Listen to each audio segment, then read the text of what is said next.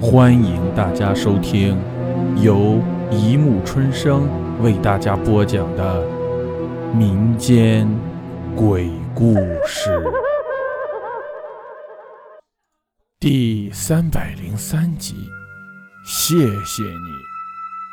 在公共厕所无聊的时候，小童总喜欢看门板上写的字，听隔壁的响动来打发时间。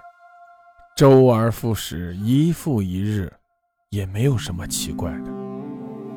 这天，他却听到了不一样的声音，那是指甲刮隔板的声音，嘎嘎啦，听起来就像百足虫爬进了耳朵一样不舒服。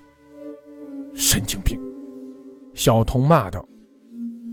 过了一会儿，刮门声停。止了，取而代之的是气息从喉咙底部挤出来的声音，伴随着还有裤腿相互摩擦、偶尔踢到隔板的声音。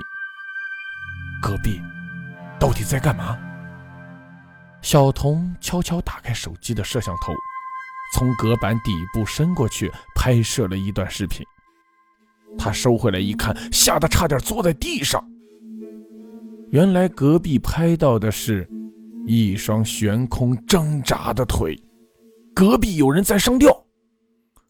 小童赶紧穿好裤子，一边冲出隔间，一边尖叫着：“有有人上吊了，快来救人啊！”然后就去拉隔壁的门板。公厕管理员和外面小便的人被吓得不轻，赶紧围过来。没想到那门板并没有被插上，轻轻一拉就开了。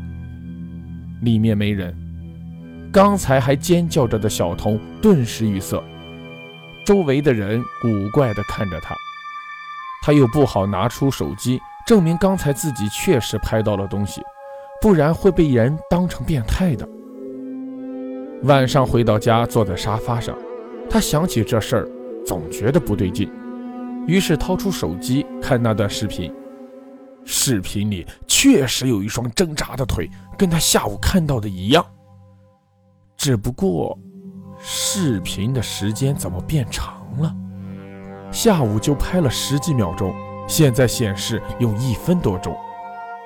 视频中镜头慢慢向上抬高，露出了上吊者的庐山真面目。那是一个骨瘦如柴、形色枯槁的中年人，刚才还在挣扎，现在慢慢不动了。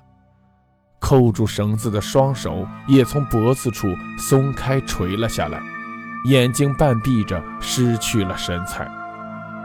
镜头对着他的脸，过了几秒钟，他突然睁开双眼，直勾勾地盯着小童的眼睛，开口笑道：“谢谢你。”带我出来。